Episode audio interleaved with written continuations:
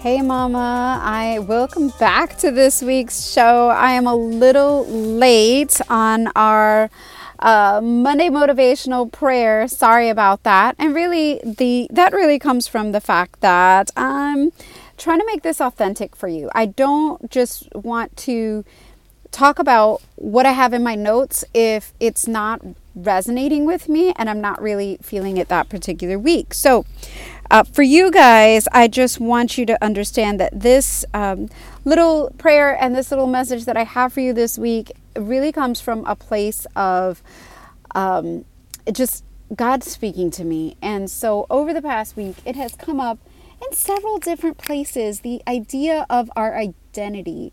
And so, that's what I want to pray about today. And, ladies, you guys know, I'm sure you know, I hope you know that your identity comes from Christ. But just in case, and I may have to do a whole podcast episode on that, but just in case, we're going to pray about that this week because somebody, uh, if not me, but somebody needs to hear this. So, Oh, Father God, I just, I thank you so much for every woman listening to my voice, Father. And I pray that all these women understand that their identity, Lord Jesus, comes from you.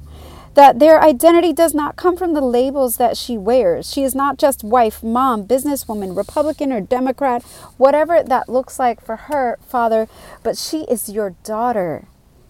Her identity comes from you. She is holy and chosen and redeemed. She is forgiven. You created her for a purpose, Father God. Not a purpose that you're um, you're not sad by her. You're not uh, disappointed by her. You're not um, yeah, Father, I just I want my sisters to understand how much you actually love them, Father. That their stories, their mess, their imperfections, they don't surprise you, Father, but rather you delight in them because they are what makes her unique, Father. So I just thank you, Lord Jesus. I thank you and I ask for all these women, Father. I pray that you touch their hearts in such a way, give them such a fresh revelation of your love and their understanding of who they are in you so that they could just be.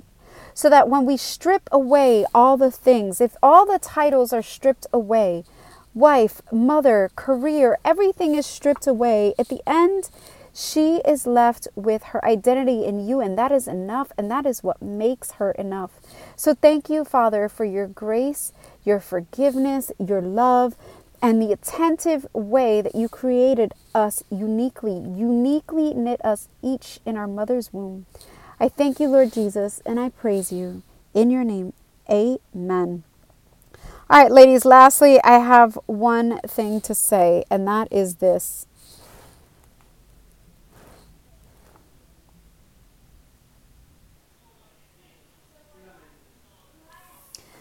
I want you to stand up fix your crown, and walk into the throne room and claim your seat at the foot of Christ because He is the only intermediary you need, not your works or your titles or your followers or your adoring family, but Jesus.